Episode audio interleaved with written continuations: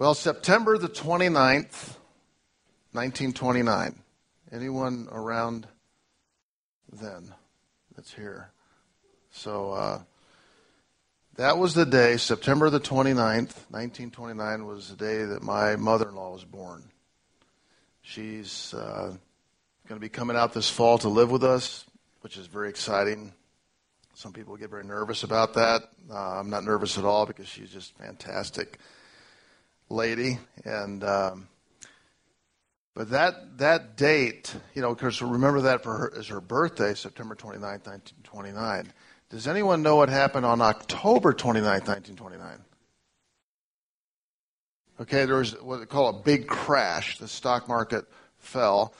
And of course, that's part of our history. I'm not sure how many young people are learning history today in school, but on that day, uh, we were riding through the roaring uh, 20s as a nation where, where people were buying and, and things were exploding. People were living a good life. They're building homes. Their businesses are expanding. And there were a number of people that were saying, this isn't going to last. It's not going to last. And, uh, and then on that Tuesday, of the 29th of October, everything crashed. And right after that, in England, the same things happened that affected the entire world. And we went into what we call now the Great Depression. So here's a little girl, Mary Harding. She was that was her maiden name. Mary Harding is born, and then one month to the day later, she goes from born in the Roaring Twenties to entering into growing up in what we call the Great Depression.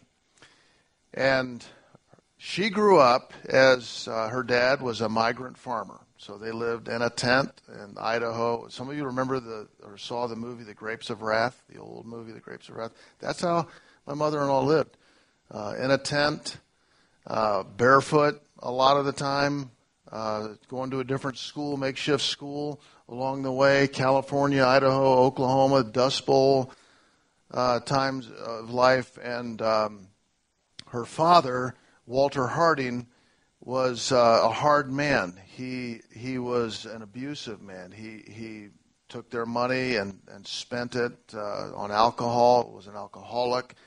Uh, he was physically abusive, verbally abusive, and so she grew up in a very very harsh environment. Uh, the way she lived, and then in her home, and then when she was a little girl, her her mother and her ran away uh, to get away from dad because he was so abusive. And so they, now they're trying to live on their own, a mom and her little girl. And this is the way she grew up. Well, um, mom, as I call her, uh, grew up, grew up uh, made it through high school, got her degree, uh, became, uh, she said, I'm not going to live like this. And she became a TWA uh, flight attendant. And so she was flying all over the country and actually uh, met my father-in-law for the first time at the Brown Palace Hotel downtown. He was here for he was playing for Kansas as they came in to play Colorado, and uh, they met there. Rest is history, but uh, of course a lot of other. But I just want to I want to tell you something about her life. When she met uh, Dad Strelo, he was a believer, but he was like a lot of Christians. They're a Christian, you know, because I've accepted Jesus as my Savior. I, I have prayed a prayer Lord, forgive me for my sin and come into my heart and, and be my Savior. But he really wasn't what I call a growing, uh, dynamic type of a Christian. And so I'm, i think we're getting a little feedback here. Is that uh, on this speaker? That uh, might be just a plug there. Maybe I'm the only one hearing it, but excuse me. But he was he was the type of Christian that was what I'd say nominal. But as they started dating, he invited mom, who, who, who was not a believer, did not know anything of Christ or Christianity or anything. He invited her to an evangelistic meeting in Kansas City. And she heard the gospel for the very first time how that Jesus Christ died for her sins, was buried, rose again the third day, and by believing in him, she could have eternal life. And I think, uh, I don't think it was the first night, but maybe the second night, she said, I want to go back. I want to go back. And he's kind of like, go back again? We just went one time. Uh, and she said, I want to go back. And the next night, she put her faith and trust in Christ. and then she wanted, I think it was a two week meeting. She wanted to go back every night. so she's dragging my father in law, this nominal Christian, say, We got to go back. This is so exciting.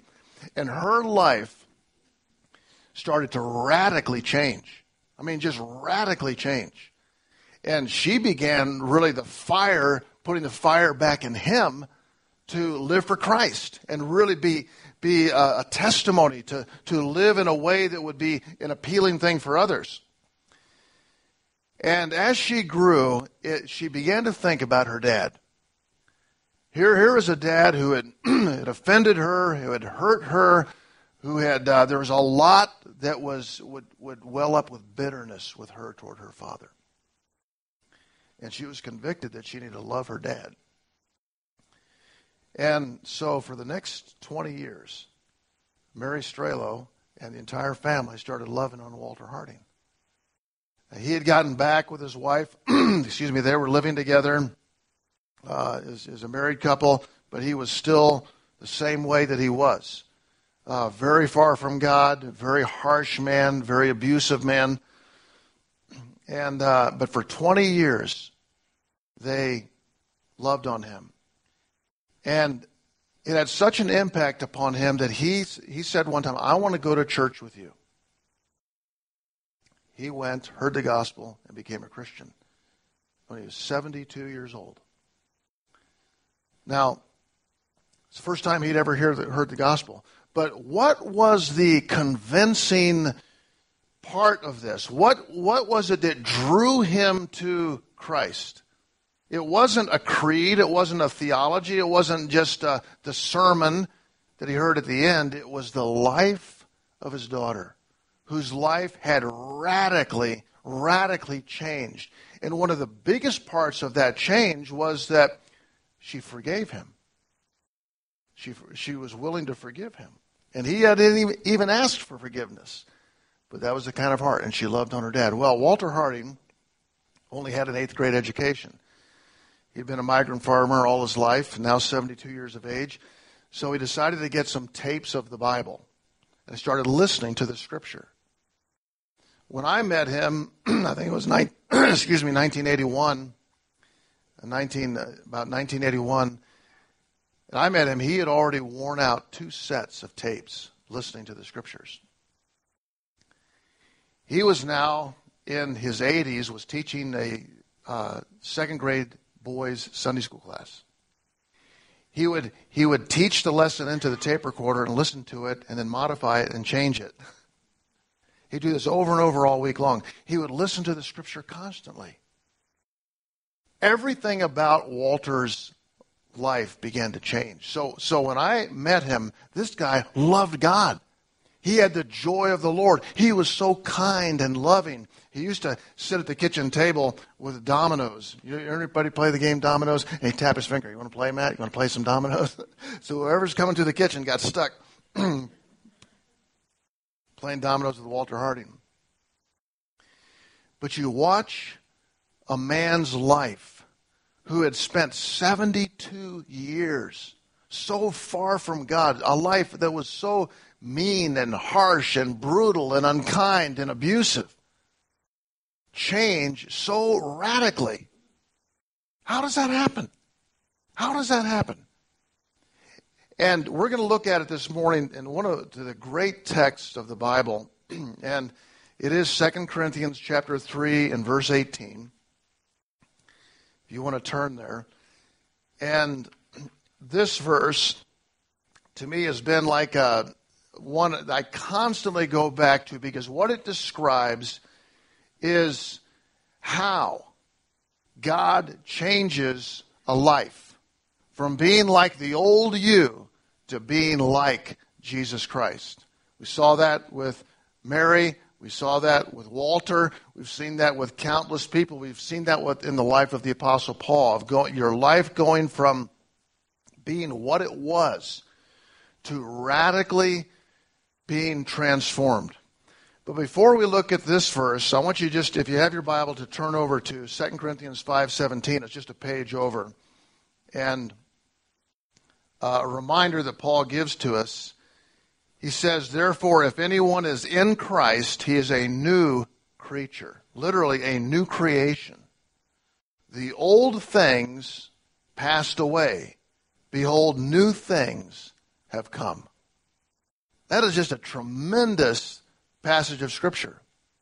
If anyone is in Christ, and if, in other words, if anyone puts their faith and trust and belief, their total reliance upon Jesus Christ for salvation, he makes them a new creation, a new creature. The old is past, and the new has come. Well, that is the transformation that we speak about. We look back a page back to 2 Corinthians 3 and verse 18. It says this But we all, with unveiled face, beholding as in a mirror the glory of the Lord, are being transformed into the same image from glory to glory, just as from the Spirit, the Lord who is the Spirit. Now, I've, I read this in the New American Standard Bible, New American Standard Translation. It's one of my favorites. Of course, I've got about five favorites. But uh, this translation is a very literal translation. It expresses a few things in this verse, but I always like making a comparison. Uh, you have a very literal translation uh, New American Standard, I've talked about this before. You have uh, ESV, the NIV, which is probably the most popular one, uh, the NLT, New Living Translation, which really, to me, is a dynamic uh, equivalent translation. But I want to, this morning, kind of unpack this one verse with you and, and talk about how Christians grow. How does God change your life? Because to me, it's just a, a tremendous concept. We are changed to be like Jesus Christ. This is the change. Now, most of us don't like change. Yesterday, we were packing up the uh, trailer, and uh, my little granddaughter, she's, she's not even three yet. She says, I don't want to leave my house. I, I don't want to go to, they're going to Wisconsin on the way to Micronesia, but I don't want to go to Wisconsin. And I would probably say that too. Uh, I remember when her, her daddy was saying the same thing when we were moving and he was 14 years of old. We don't like change, uh, most of us. We, we like things, even if things are not that great, we're comfortable with the way things are. But when, when God saves you, He calls you to change. Change is not easy but he wants to change you for, to be less and less like the old you to more and more like Jesus Christ. And when you are living like Jesus Christ, like Mary was before her father, it'll change the world. This is what authenticates Christianity to others. And so, if to me, I'm, I'm really excited about that. You can tell that, but I'm really excited about this verse and sharing it this morning because it has done so much for me personally. Just understanding how God continues to do the, the same work in my own life. And, he, and Paul starts out with these first uh, few words, but we all. But we all. And I love this, how Paul includes all of us together when we say this is this family of believers of and I, and I imagine that as he's writing this letter to uh, a group of believers in Corinth, that uh, they're reading, someone's reading this to other people, and he says, But we all. All of us are in this together. Paul is speaking out of his personal experience.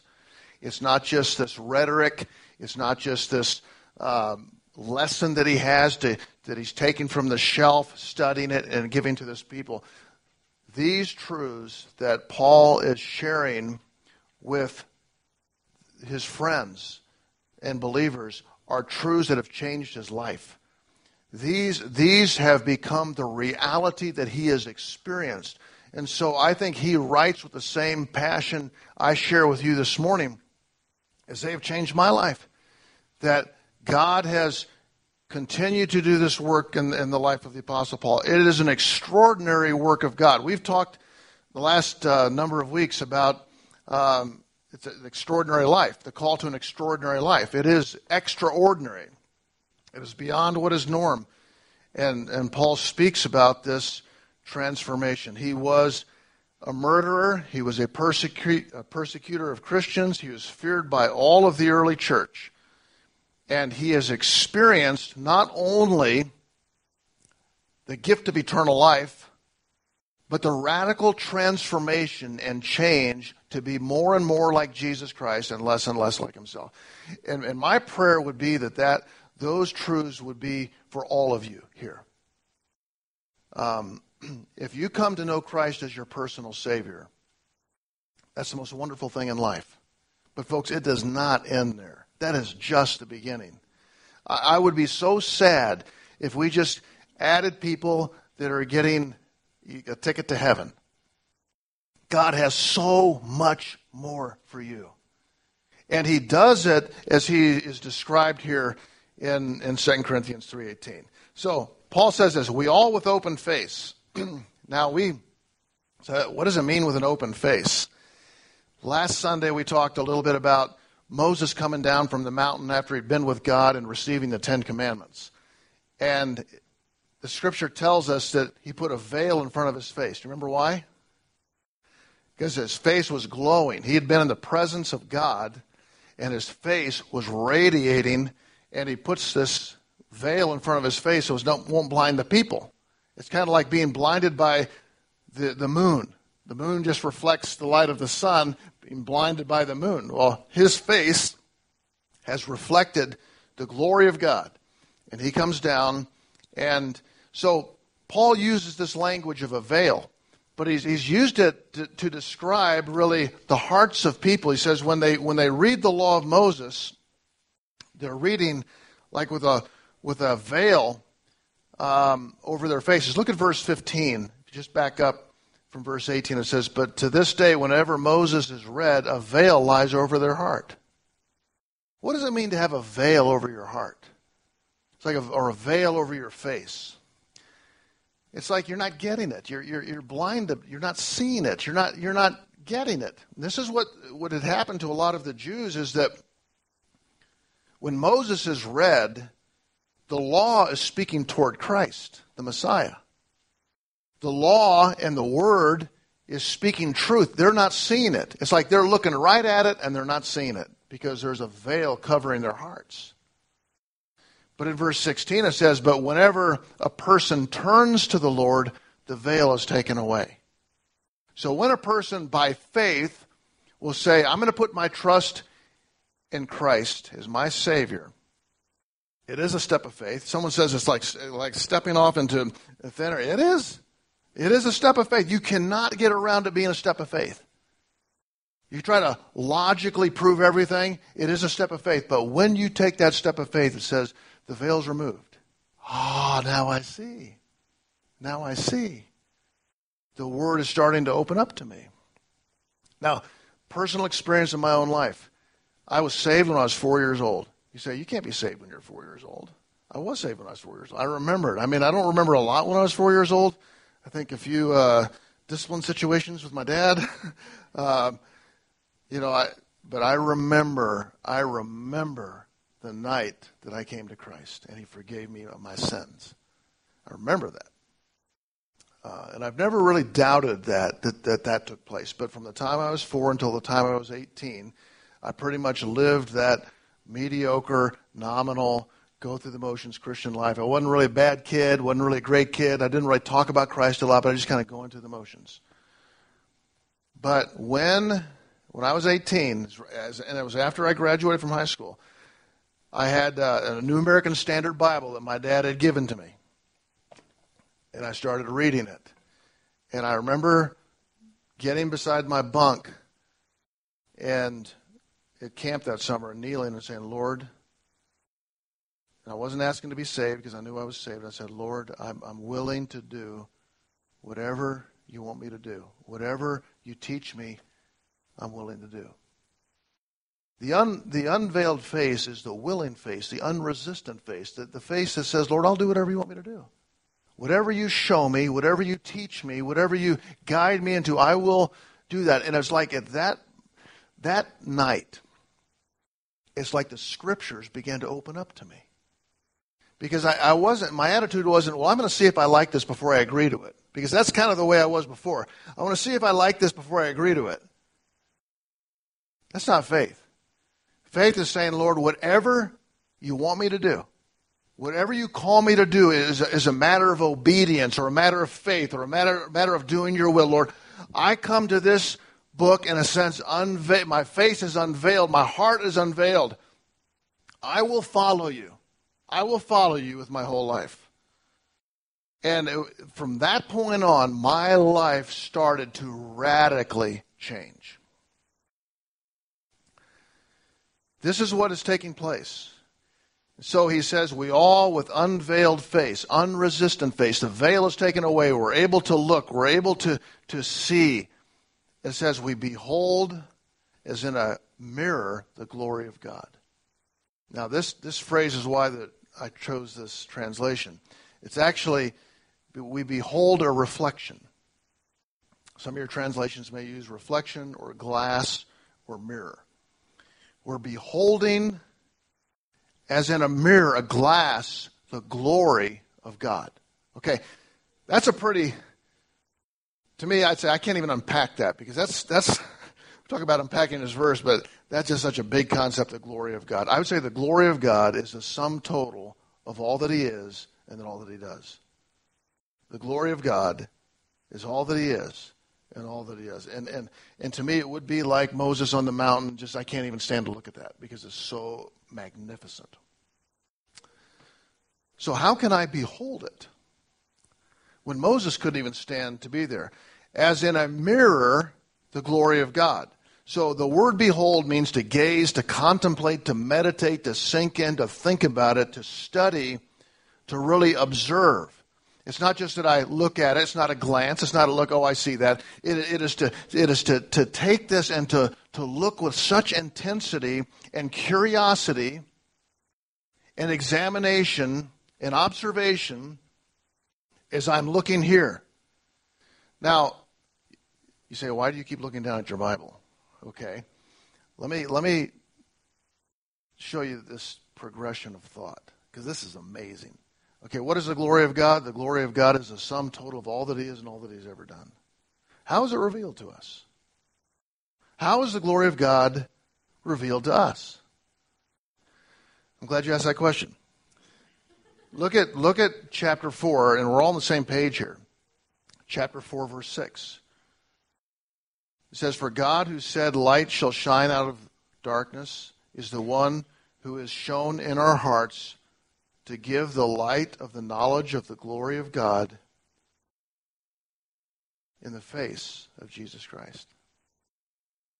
So the light of the glory of God is revealed in the face of Jesus Christ. How do you how can we tangibly visibly see uh, God? It's through Jesus. So God is spirit. We don't see God. God God radiates his glory. We can't even stand to be in his presence. He said no no one shall see God and live. But he gives us Jesus, who came as man upon the earth. He lived among us. We saw we saw him or the disciples, the people that saw, saw him. So the face of God is Jesus Christ. Now, that's how God has shown himself to us. Yeah, but you say, but Jesus isn't here now. So what what happens? And th- this is why you know, think back uh, to the Gospel of John, which I always tell people. I said, if you want to start reading the Bible, start in John. it's just, and, it starts like Genesis. It says, "In the beginning." Now listen to this. In the beginning was the Word, and the Word was with God, and the Word was God. Isn't that interesting? In the beginning was the Word, and the Word was with God. The Word was God. He was in the beginning with God. All things came into being through him, and apart from him, nothing came into being that has come into being. Verse 11 says, He came to his own, or it says in verse 14, it says, And the Word became flesh. How does the Word become flesh? And He dwelt or lived among us and we saw his glory. We saw his glory, the glory as of the only begotten of the Father, full of grace and truth. So, we have the glory of God shown to us in the face of Jesus Christ, who is the living Word. This is the Word. So, and, and this is when he talks about the glass, the mirror, would be like me standing up here looking in the mirror. And what does the mirror reflect onto me? Well, I say I see myself. I don't like what I see. It's like you get up in the morning, you don't like what you see. We got to do some fixing up before we get to church. It reflects and shows me my human condition, but, but the mirror is like a glass that shows me the face of Christ and has a transforming power to make me like him.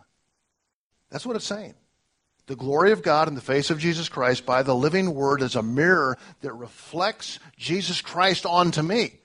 It's like with Moses' face, the, the glory shone off his face, that Jesus Christ begins to impress his life upon you and change you by his power by the living word. And, and he changes us into the same image. So when he says, Beholding as in a glass the glory of the God, we are changed. We are changed. John says later on, when we get to heaven, it says, We shall see him and we shall be like him, for we shall see him as he is. The, the complete and absolute change is when we get to heaven. Unfortunately, none of us are going to be exactly just like Jesus all the time. In fact, we're not going to get through today. You maybe feel like Jesus right now, but we won't get through the end of the day with, oh, I struggle with that. Because it's an ongoing work and an ongoing process. We are changed into the same image. Now, what does that mean to be in the same image as Christ or the same image as God?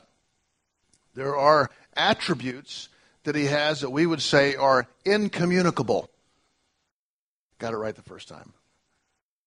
In other words, God can't give us omnipotence or omniscience, you know, all power all wisdom. He doesn't give us omnipresence where he's everywhere at once. He doesn't give us his transcendence. We're not the same as God, but in his person and his character like Jesus that we have love and patience and kindness and goodness and faithfulness and self control. Our lives become, because we're not naturally that way, are we? We're not naturally that way. We're naturally reactive, impatient, unkind, mean. That's what comes out of the flesh. But the more and more I gaze into the Word and I see the face of Jesus reflected onto me in the glory of God, He is changing my life to be more like His. And that's extraordinary today. That's extraordinary. When you become like Jesus Christ. It is uh, the word, actually, we are changed, is a word metamorphosis. We get the word metamorphosis. It's metamorphao. Metamorphosis, which is the same as we would see a caterpillar. And I think that the illustration of the caterpillar is beautiful because it, it shows that, that something is happening on the inside. Transformation happens on the inside. Conf- confirmation or conformity happens on the outside. And religion, religion is so good at, at asking you to conform. Be religious. Conform to our rules, conform to our regulations, conform to this. And, and I find that a lot of Christians try to teach that that's how you live the Christian life. You don't live the Christian life like that. It's the inward transformation of God's Word in your life, changing you from the inside out, just like the caterpillar will turn into a butterfly. Now, the caterpillar um, will weave its cocoon and be in there, and it, and, and it will struggle to get out. It will struggle, struggle, struggle to get out. And what happens if you take a little knife and help it? Anybody know? It'll die. I've heard this from a number of sources. I'm not. I'm not. Uh, we have a we have a doctor here that could probably explain this much better than me. But I know this that if you if you take away the struggle, it is not able to develop.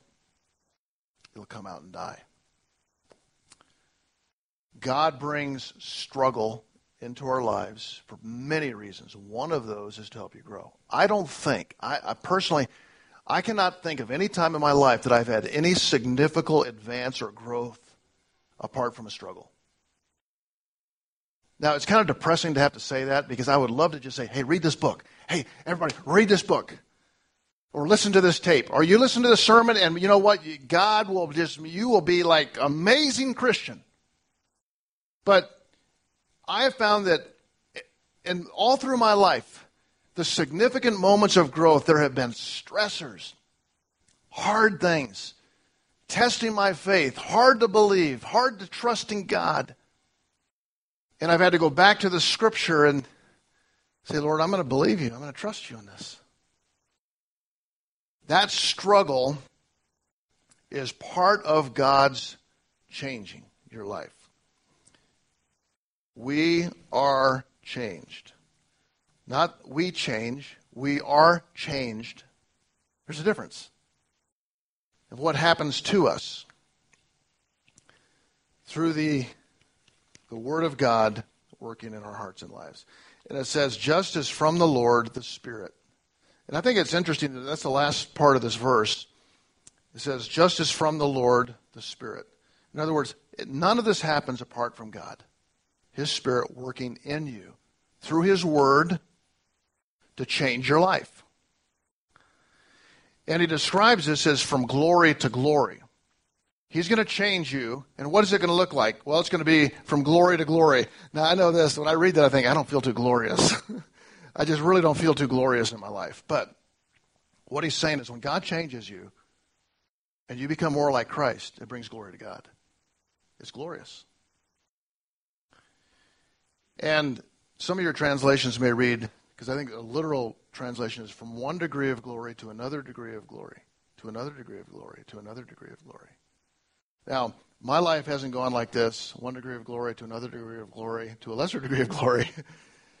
but as time goes on, it kind of look like a, a, line. It's not like it's not like a straight shot graph of going from I got saved here till I'm in heaven. There are times where we we struggle in our faith but, but the truth is, the more we apply, the more we grow, the more we look into the Word and are, and are called to obedience, called to faith, called to act and trust Him, called to, to respond to what He's teaching to us, trust in His Spirit, He changes us to be more and more like Jesus Christ. It is an amazing, amazing thing.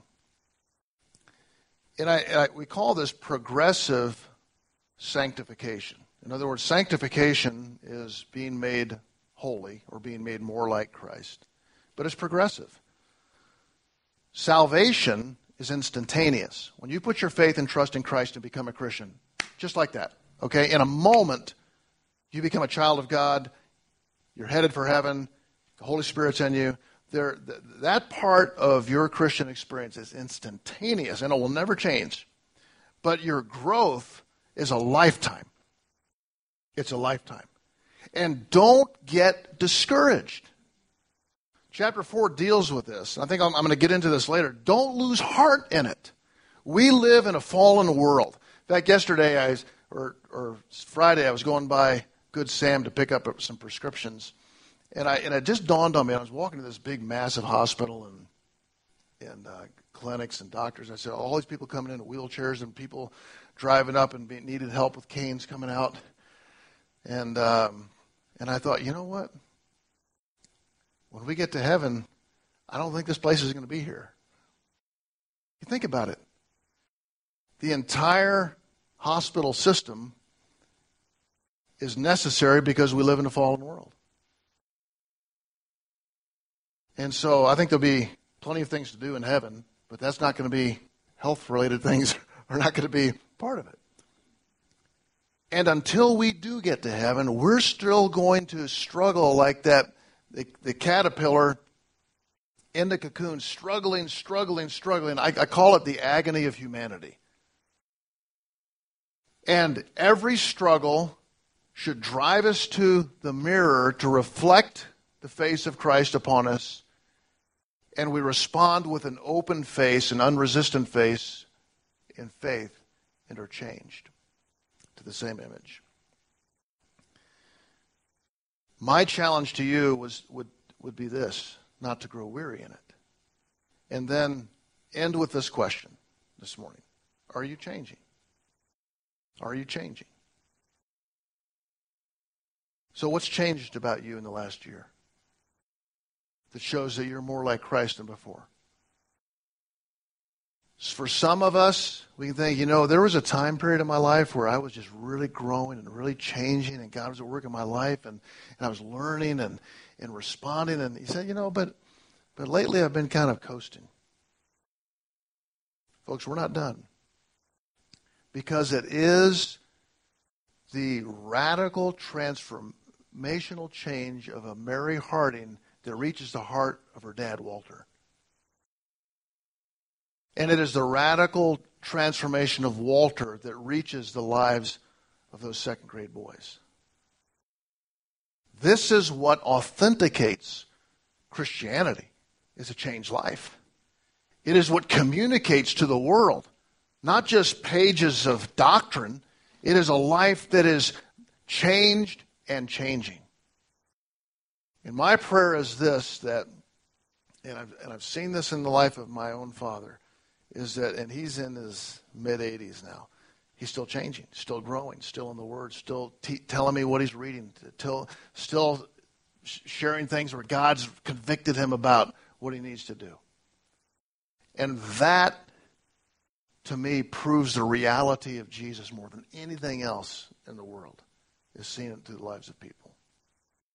Father, we pray that as we read these truths in the Word, and are so excited by them that we would not lose our desire for you to change us. I pray that if there is any resistance, any holding back, any, Lord, veil over our hearts, that we would trust you and, and, and to, to remove that veil to help us to see willingly everything you'd show us and teach us and change us.